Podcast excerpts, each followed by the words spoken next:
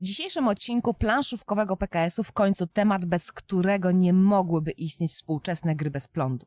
Czyli ciuchcie, wysyłanie towarów, budowanie torów. A zatem klasyka i dzięki niej będziecie mieli okazję sprawdzić, czy będzie ona w najlepszym wydaniu.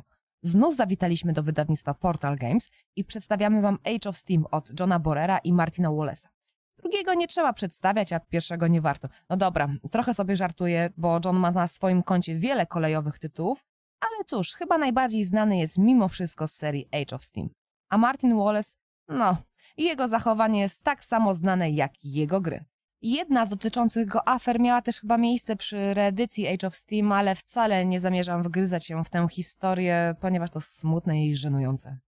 Podobnie jak w te, które mówią o tym, że do niektórych tytułów wcale nie dodaje swojego kunsztu, lecz jedynie sprzedaje swoje nazwisko, a robią je inni, a za swój autograf zawsze liczy sobie 10 euro. Kupmy się na grach. Już kilka razy wspominałam o jego tytułach i zawsze wtedy rzucałam frazą, że z nim to jest takie mocarne albo albo. Albo tytuł fenomenalny, no klasa sama w sobie, albo kompletna kaszana, w którą nie da się grać, bo to taki kartonowy klos. Nuda wylewa się z każdego rogu planszy, a człowiek zaczyna płakać ze swoimi straconymi pieniędzmi. Ale dziś powiem wam, jak my osobiście dzielimy niektóre jego gry w tych właśnie ramach. Brass, Birmingham, jak dla nas absolutnie genialna pozycja. Minimum zasad, maksimum myślenia. Mnóstwo interakcji między graczami i ogólnie to mamy okazję do wielu zapierających dech w piersiach zagrywek. No mówię wam, wydawanie piwa nigdy nie było tak przyjemne i takie po prostu super zajmujące. Brass Lancashire z drugiej strony jest już zdecydowanie dużo gorszy, bo zdecydowanie bardziej schematyczny i wysyłanie towarów bywa tam naprawdę irytujące przez drobną losowość. Chipsy, które wymęczą was instrukcją. Jest nawet w niej fragment, że po zaznajomieniu się bodajże z pierwszą akcją trzeba sobie odpocząć, bo inaczej człowiek nie da rady i cóż, jest to prawda. Musiałam sobie zrobić przerwę, herbatkę albo jakiś tam alkohol, nie pamiętam. Ale po tym wysiłku otrzymujemy całkiem przyjemny i emocjonujący wyścig o najlepsze okręty. Boże Igrzysko. Pozycja niestety już niedostępna, jest to biały kruk. Mamy tam chyba z 15 różnorodnych faz w rundzie, ale one wcale nas nie nudzą, bo jesteśmy przyklejeni do tej planszy i staramy się jak najlepiej ugrać kosztem innych. No i fantastyczne Struggle of Empires, gdzie na pierwszy rzut oka zasady wydają się takie mocno skomplikowane i żmudne i już myślicie sobie, że będziecie po prostu tam ciułać i robić różne rzeczy, których nie rozumiecie. Ale znów, podczas rozgrywki okazuje się, że wszystko jest jasne, klarowne, proste, a my od razu przechodzimy do myślenia i rywalizacji z innymi graczami. A, i jeszcze jest tam świetnie zaprojektowana licytacja o sojusze, przy której nie jeden raz poniosą was emocje. Dobra, a teraz z drugiej ręki. Rocketman, wydany u nas przez Falanksów. No dobra, na papierze może i wyglądało to jako tako, ale ostatecznie okazało się, że dowalono tam absurdalną mechanikę push your która powoduje to, że budujecie swoją rakietę, tracicie czas i zasoby, a potem ona i tak nic nie robi, bo źle dociągnęły wam się kartę. Wszystko idzie w piździet, musicie zaczynać od początku, ale już wam się nie chce powtarzać znów tych samych ruchów i robić dokładnie tego samego. Dobra, mechanice push your luck mówimy tylko tak w grach prostych albo dla dzieci. Co tam jeszcze było? Zombiaki Ameryki wydane przez Rebela. Znowu, absurdalnie losowe. Zero decyzyjności. Najlepszym elementem były tam karty, gdzie umieszczono okładki innych gier, odpowiednio podniszczone przez apokalipsę zombie. Wianebula, również wydana przez Rebela. Kolorowa, niby sprytna, a w rzeczywistości tak nużąca i bez polotu, że powiedzieć, iż jest mnóstwo podobnych gier tego typu, które robią to wszystko, co ona, ale lepiej, to nic nie powiedzieć, bo to nie oddaje w pełni wymiaru naszego rozczarowania. Wildlands, które miało być emocjonującym tytułem konfrontacyjnym, naparzanie się z innymi graczami walka, a okazało się losowym, kartonowym szrotem, gdzie często gracz nic nie może zrobić nie ze swojej winy, i tak naprawdę jedyny fajny element to setup, gdzie rozstawiamy nasze kryształki, a potem już tylko losowość jak z gier dla dzieci. Możecie się oczywiście z nami nie zgadzać, ale cóż, takie jest po prostu nasze zdanie. Uważam przy tym, że Martin Walls ma jeszcze więcej kupsztalowych gier. Czekamy na wasze komentarze z argumentami. Może wy macie jakieś inne tytuły, które uważacie za jego absolutny top, z chęcią je poznamy. Ale musimy wam powiedzieć tak.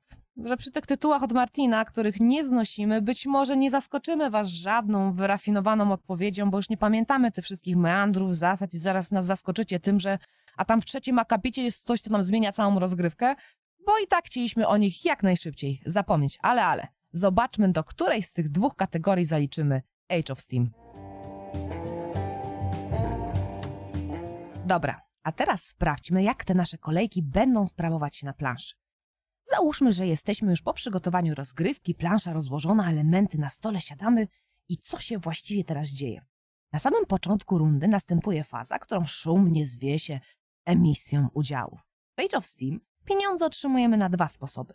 Albo jako przychód na koniec rundy, albo podczas emisji udziałów.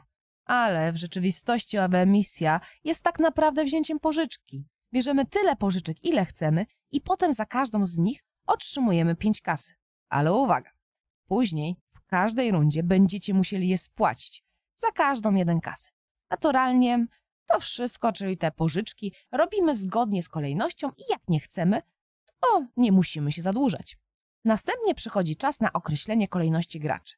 To de facto jest starą, dobrą licytacją. Jedyny twist jest taki, że jak wcześniej wybraliśmy akcję kolejność tury, zaraz w tym będzie, to możemy raz powiedzieć pas. Dobra, okłamałam was. Jest tutaj jeszcze jeden twist. Ten, kto pierwszy spasował, nie płaci nic, nawet jeśli wcześniej zadeklarował jakąś kwotę. Dwóch ostatnich graczy, którzy pozostali w licytacji, no płaci pełną kwotę, a reszta po połowie. Wszystko to jest bardzo ważne, ponieważ pieniądze w tej grze są tym, na czym bardzo mocno wam zależy. Dalej przechodzimy do wyboru akcji. Mamy 7 akcji specjalnych, które wybieramy zgodnie z wylicytowaną przed chwilą kolejnością. Lokomotywa to jedyna akcja specjalna, która dzieje się natychmiast. Pozostałe są pewnym bonusem w odpowiednich fazach gry, które będą wyjaśnione oczywiście trochę później, zgodnie z ich kolejnością. A teraz trochę o tych akcjach specjalnych. Transportu jako pierwszy, jak sama nazwa wskazuje, będziemy jako pierwsi transportować towary. Zbuduj jako pierwszy, od tego to się na pewno nie spodziewacie. Niezależnie od kolejności graczy, jako pierwsi będziecie stawiać tory. Inżynier, no tutaj już muszę trochę dopowiedzieć, stawiacie na planszy cztery kafelki torów zamiast zwyczajowych trzech. Lokomotywa, przesuwamy swój znacznik na torze lokomotywy o jedno pole. Ciuchcia jest ważna, ponieważ pozwala wam wysyłać wasze towary do bardziej oddalonych miast i zdradzę wam to, że gracze, zwłaszcza na początku rozgrywki, wyjątkowo chętnie wybierają ten bonus. Urbanizacja. Dzięki niej położycie na planszy nowe miasta. Ta akcja jest przez graczy uwielbiana, ponieważ, no cóż, pozwala ona namieszać przy wysyłaniu towarów i de facto wygrywaniu. A przy okazji często pomaga wyjść czarnej otchłani, którą wpadliście przy kiepskim planowaniu i realizacji waszych ruchów. Produkcja pozwala dobrać dwie kostki towaru z woreczka i dodać je do puli, no oczywiście w fazie produkcji towarów. Chodzą słuchy, że ktoś kiedyś gdzieś tam ją wykonał i w czymś mu pomogła, ale ja jeszcze tego nie widziałam. Kolejność tury? Tak jak wspomniałam wcześniej, jest to pas, który możemy wykorzystać w trakcie licytacji. Kolejna faza to budowanie torów. Co ile kosztuje? Nie ma z tym żadnego problemu, ponieważ mamy taką ładną przypominajkę i zawsze będziecie pamiętać o tych kosztach. Zasady budowania są dość klasyczne. Na przykład nasz pierwszy tor musi sąsiadować z jakimś miastem, zależy nam na tym, aby zbudować jak najbardziej wydajną sieć, nie można wychodzić poza heksy, ani poza planszę, ani poza pokój, nie można połączyć się z innym graczem, możemy położyć do trzech torów, chyba że wcześniej wybraliśmy akcję inżyniera. Te duże białe znaczniki to miasteczka. Kiedy stawiamy na nich tor, koszt jest zależny od tego, jaką płytkę wybierzemy. Dokładnie kosztuje 1 plus liczba torów wychodzących z kafelka. Miasteczka dzielą też nasze linie kolejowe. W późniejszym etapie gry mogą zostać zastąpione płytkami miast dzięki wylicytowaniu urbanizacji. Jak ukończymy tor, to stawiamy na nim nasz znacznik, aby oznaczyć, że to on do nas należy, to jest mój tor. Pamiętajcie, że jeśli mamy jakiś nieukończony tor, to znaczy nie łączą żadnych dwóch miast, to gdy nie ukończycie go następnej fazy budowy, no to wasz znacznik spadnie i tyle będzie z waszego budowania i pieniędzy. Zwróćcie też uwagę, że tory będziemy mogli przebudowywać takimi różnorodnymi, bardziej zaawansowanymi kafelkami, zakrętami, ze skrzyżowaniami. No wiecie, wtedy to się dzieje, gdy sytuacja na planszy staje się coraz bardziej gęsta i już zaciekle rywalizujecie. I teraz już możemy przejść do fazy najważniejszej i czasami najbrutalniejszej transportu towarów. Są dwie rundy sprzedaży towarów, a wszystko się dzieje zgodnie z kolejnością wylicytowaną na początku rundy, no co za przypadek. Transportujemy kostkę danego koloru do miasta w tym samym kolorze. Pamiętajcie, że zależy nam na tym, aby przetransportować ją jak najdalej, aby zarobić jak najwięcej. Oczywiście inni gracze będą starali się wam coś tam dowalać, na przykład nowe miasto w tym samym kolorze, aby skrócić wam połączenie. W najgorszym wypadku możecie skorzystać z połączenia innego gracza, przez co on też przesunie się na torze przychodu, ale czasami no jak trzeba, to trzeba. A no, no właśnie, bo za dostarczone towary to tak ogólnie to przesuwamy się na torze przychodu. Czyli jak dostarczymy towar połączeniem o długości 3, to przesuniemy się o 3 na torze przychodu. Jeśli zdarzy się tak, że za bardzo nie macie czego wysyłać, to zawsze możecie przesunąć swoją lokomotywę o jeden, ale tylko raz podczas tych dwóch tur transportu. Podsumowując, dostarczajcie i walczcie. Ale pamiętajcie, że maksymalna liczba połączeń, po których może przyjechać towar, jest zależna od siły waszej lokomotywy. Później otrzymujecie kasę, tyle ile wskazuje wasz znacznik na torze przychodu. I po tym zarabianiu przychodzi czas na spłatę naszych zobowiązań, czyli jeden kasy za każdy wyemitowany udział, a i jeszcze za ciuchciem, jak brakuje wam gotówki, czyli żetonów, to cóż, możecie pokryć to z toru przychodu. Gdybyście przez to musieli zejść poniżej zera, to niestety zostajecie wyeliminowani z gry. Filip, Filip, smuteczek. Ale nie ma tak dobrze, że będzie tylko wzrastać na tym torze przychodu. Nasz przychód będzie się również zmniejszał zgodnie z tym, jak daleko wylądował wasz znacznik. O, w tym miejscu na przykład o 4. I już na sam koniec rundy musimy jeszcze dołożyć nowe towary do miasta. Zbieramy produkty z wystawki towarów i umieszczamy je na planszy. Które się pojawią? To rozstrzygnie rzut kośćmi. Rzucamy tyloma, ilu było graczy na początku gry. Następnie towary przypisujemy do miasta o tym samym numerze kolumny. Pamiętajmy, że kolumny i miasta dzielą się na jasne i ciemne. Zgodnie z tym przydzielamy odpowiednio towary. Rzuty kośćmi wykonujemy osobno dla kolumn jasnych i ciemnych. Naturalnie nie umieszczamy towarów na nowych miastach, które jeszcze nie zostały wybudowane i znajdują się poza grą. I tak przesuwamy znacznik tury i gramy dalej, dalej, o ile nie jest to ostatnia runda. Na koniec gry otrzymujemy 3 punkty zwycięstwa za każdego dolara przychodu wskazanego na nomen torze przychodu. Otrzymujemy jeden punkt zwycięstwa za każdy odcinek toru, który składa się na ukończone połączenie kolejowe.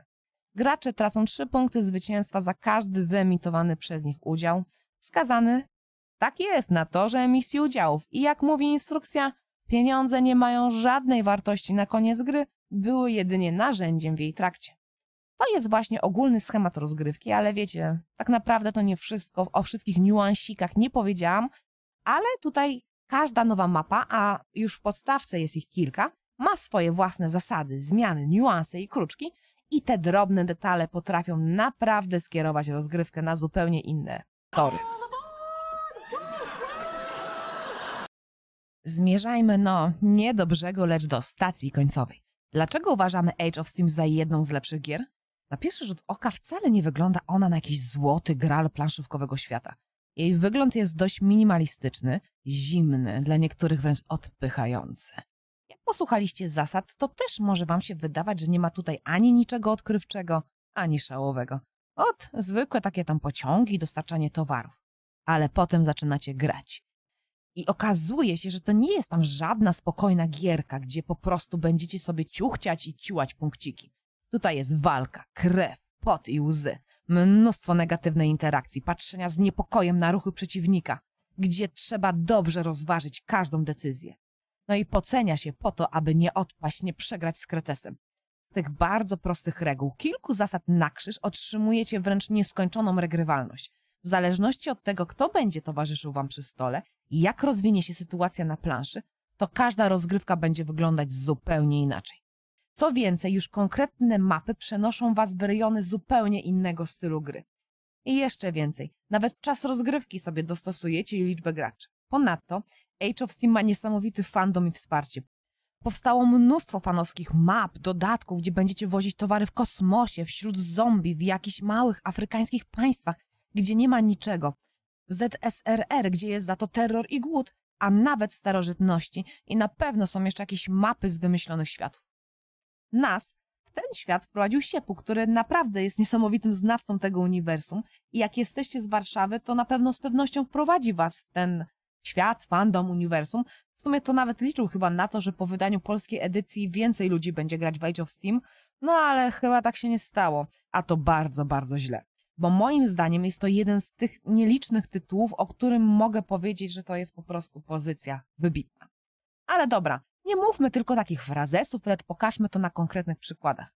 To, co się wydarzy w Age of Steam, zależy tylko od waszych decyzji. Sama gra daje wam naprawdę minimum na start i to wy musicie zdecydować, co z tym wszystkim zrobicie. Na samym początku może wam się wydawać, że w sumie to będę sobie robić rzeczy, zrobię najpierw to, siam to, a potem owam to i tak się będę gibać do końca gry. Jednak już sama licytacja może was pozbawić wielu możliwości. I to na wielu poziomach. Możecie źle oszacować i zabraknie wam na przykład kasy na budowę torów. Albo odpuścicie za wcześnie, przez to ktoś będzie przed wami i wybierze akurat tę akcję specjalną, która była wam potrzebna. Albo w wysyłce towarów zgarnie akurat ten, który mogliście wysłać daleko hen hen. Przykładów oczywiście można by mnożyć. Absolutnie nie jest to pasjans, bo cały ciężar gry, powtarzam raz jeszcze, spoczywa na was i na innych graczach.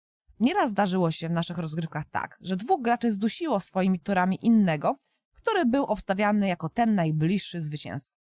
Powinniście nie tylko bacznie obserwować innych, lecz przewidywać, do czego będą dążyć, w jakich kierunkach będą chcieli się rozwijać, co zamierzają dalej zrobić.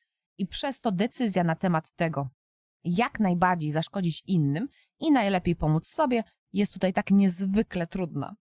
Moim zdaniem Age of Steam ponownie jest jedną z nielicznych gier, gdzie idealnie połączono strategię oraz taktykę. Tylko musicie mnie dobrze zrozumieć. Zawsze trzeba mieć jakiś plan, choćby szkicowy i taki mniej więcej, który w rzeczywistości sprowadza się do tego, że trzeba jak najszybciej zbudować jak najdłuższą trasę, gdzie sprzedacie najwięcej towarów, nie bawić się w żadne półśrodki, małe trasy, ale jednocześnie trzeba na to nałożyć plan awaryjny, gdy niespodziewany zwrot akcji sprawi, że nie będziecie mogli już dłużej wykonywać swoich zamierzeń. Wiadomo, plan B nie zawsze jest idealny, nie zawsze też da się go wykonać, ale bez niego może być naprawdę ciężko. Jednocześnie nie jest tak, że da się raz za razem odpowiadać na ruchy innych graczy. Jak ktoś zrobił naprawdę dobre połączenie i nie macie jak podkraść mu kostek towarów, no to już raczej musztarda po obiedzie. Raczej musicie zapobiegać dobrym ruchom, a nie myśleć, że no dobra, zrobił co zrobił, jest mu fajnie, ale teraz jakoś temu zaradzimy. Nie, tak się nie da. Pewnością w Age of Steam nie jest to dobre postępowanie. Jednak to, co w tej grze jest najlepsze, to emocje. Patrząc na planszę i w ogóle na całą oprawę graficzną, możecie sobie pomyśleć, że jakie to mogą być emocje, napięcie, przecież to Eurasek, ciuchcie będą jechać i tyle. A jednak jest to niezwykle brutalna pozycja. Trup ścieli się gęsto, ludzie się wkurzają, rwą włosy z głowy. Statystycznie rzecz biorąc, właśnie przy tej grze widziałam najwięcej zachowań z cyklu Flip the Table. Ludzie odchodzili od stołu, już prawie niszczyli planszę, jednak opanowywali się, bo to nie była ich gra, no rozumiecie? Ale bardzo łatwo jest tutaj przewalić partię, jak się nie jest czujnym. Wystarczy nie zauważyć jednej drobnej możliwości rysującej się dla przeciwnika i już po bo będziecie w bardzo trudnej sytuacji. Dlatego trzeba być niezwykle uważnym, ale równocześnie daje nam to mnóstwo okazji do kombinowania, myślenia, rozgrzewania szarych komórek. Po prostu easy to learn, hard to master. I to niekiedy z dodatkiem syndromu jeszcze jednej partii, gdy w trzeciej rundzie wiecie już, że za daleko nie zajedziecie, no i chcecie od razu spróbować jeszcze raz, być może tym razem pójdzie wam lepiej. Dobra, ale czy Age of Steam jest grom idealną i nie ma żadnych wad? Oczywiście tak nie jest, ma już swoje lata i jeśli dopiero co od jakiegoś czasu gracie we współczesne gry bez prądu, to możecie być nieprzyzwyczajeni do takiego typu rozgrywki, który oferuje. Po pierwsze, należy grać w Age of Steam z ludźmi o mniej więcej zbliżonym poziomie zaawansowania, bo różnice w poziomie doświadczenia od razu pojawiają się na planszy. Tak, bardziej zaawansowany gracz w 95% przypadków deklasuje początkującego. Oczywiście mówię o kimś, kto zjadł zęby na tym tytule, a nie o kimś, kto zagrał trzy razy i gra z początkującymi. Co ciekawe, niekiedy warto zagrać z takim mistrzem, polecam się pan do rozgrywek, aby zobaczyć, co tak właściwie można w tej grze zrobić i jakie ruchy są możliwe. Wtedy to jest taka partia na straty, bo już po jednej z rund będziecie wiedzieć, że nie wygracie, ale ile to zrobi dla waszego zaawansowania. Dobra, ale nie każdy ma na coś takiego ochotę. Przy Age of Steam niestety sprawdza się ten jeden z najgorszych argumentów, który pojawia się przy tym, Gdy mówicie, że jakaś gra się wam nie podobała, wy się tam prujecie, argumenty dajecie, a ktoś wam sarka, no na pewno źle grałeś, no nic tylko strzelić po pysku. No ale tutaj to niestety bywa prawdą. Słuchałam ludzi, którzy narzekali, że nic się nie dzieje, nudą wieje po planszy, a gdy im wskazać, co można zrobić, i to można zrobić, i tamto, zagrać w taki sposób, to robią wielkie oczy, jakby dostąpili jakiegoś rodzaju oświecenia. Takie oświecanie innych nie należy do rzeczy najprzyjemniejszych, ale z Age of Steam inaczej się nie da. Tak więc reasumując, ten tytuł w pełni rozwija swoje skrzydła, gdy macie za sobą kilka rozgrywek. Dopiero wtedy zaczyna się cała zabawa. I znów powtórzę, jeśli jesteście takim typem gracza, co skacze od nowości do nowości e, w waszej kolekcji, niekoniecznie zgodnej z planem wydawniczym, wolicie zawsze grać coś innego, nowego, a nie w nieskończoność ogrywać stare tytuły, to być może Age of Steam nie jest dla was. Szczególnie, że jest jeszcze tutaj taka niemiła mechanika, która po prostu eliminuje gracza. I już nie chodzi o to, że bankrutujecie i odchodzicie od stołu, ale o samo to, że widzicie, że już nic więcej w danej rozgrywce nie zrobicie i będziecie tylko statystami, grzejecie ławę, dopóki nie nauczycie się w miarę dobrze grać. Okej, kończąc ten wątek, to znowu zacytuję Siepa, bo nie będę udawać, że sama to wymyśliła. Początkujący muszą zapamiętać to, że dwa to dwa razy więcej niż jeden, czyli nie warto cisnąć ciągle małych dostaw, lecz dążyć do brutalnego wybudowania pętli za 5 czy 6. Całkowicie się zgadzam, może jeszcze kiedyś uda mi się to zaprezentować w praktyce, bo jak na razie grając z nim, z jego siostrą i z Markiem, to najczęściej i tak pozostaje statystą. Wstyd się przyznać, no ale trudno. Dobra, wróćmy do walki. Warto zauważyć to, że Age of Steam jest najciekawszy w pierwszych rundach.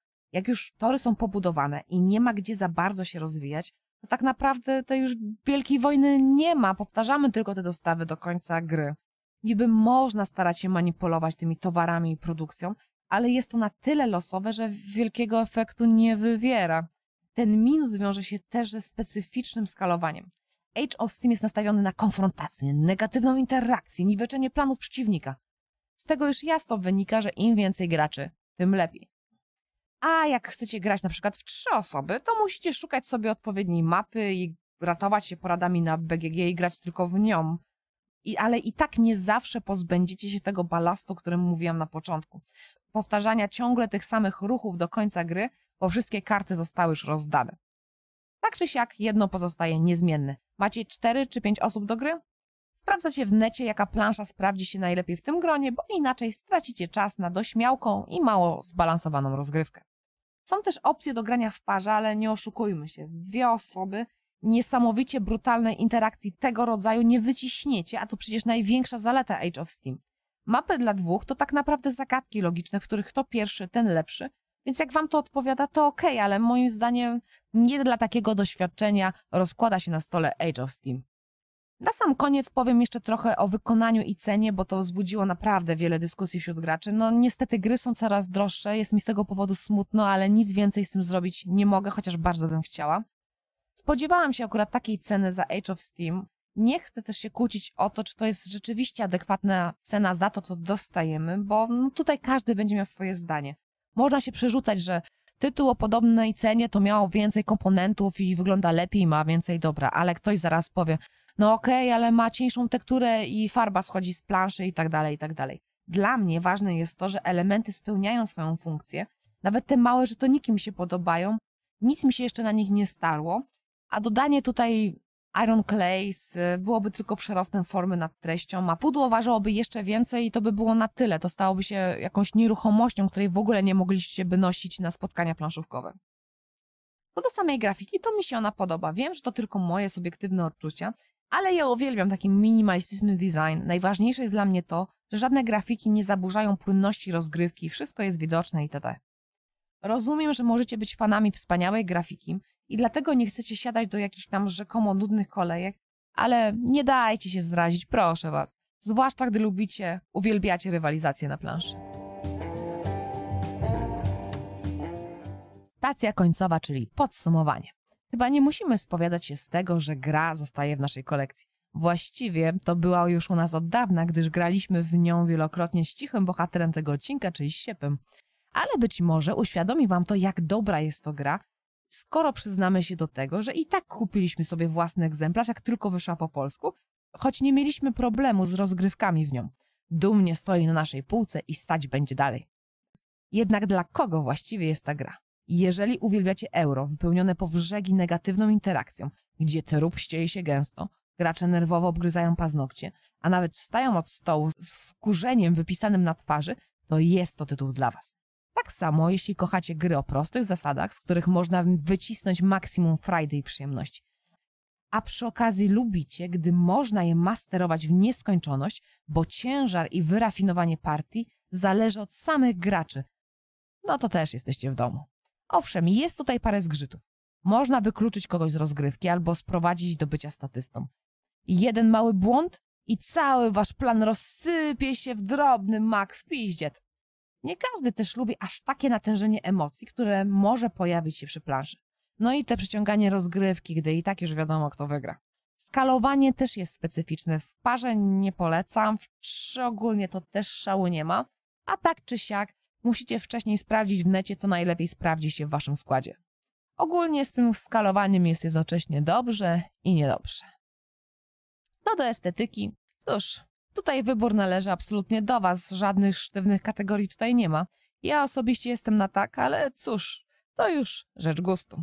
Jednak niezależnie od minusów, wątpliwości, w Age of Steam warto przynajmniej zagrać, trochę pomasterować i zobaczyć, jak z kilku prostych reguł można stworzyć tytuł do ogrywania w nieskończoność. Po prostu powiem jedno na koniec. Warto chociaż spróbować. No dobra, warto mieć ten tytuł w kolekcji. No, no nie chcę was przymuszać i nagabywać, ale nie zniechęcajcie się i brnijcie w Age of Steam. Witajcie w naszym kąciku kultural...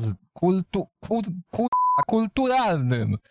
Jeśli pociągi to pierwsza myśl, jaka przychodzi mi do głowy, to oczywiście morderstwo w Orient Expressie. Zarówno książka Agaty Christie, jak i jej liczne ekranizacje filmowo-serialowe.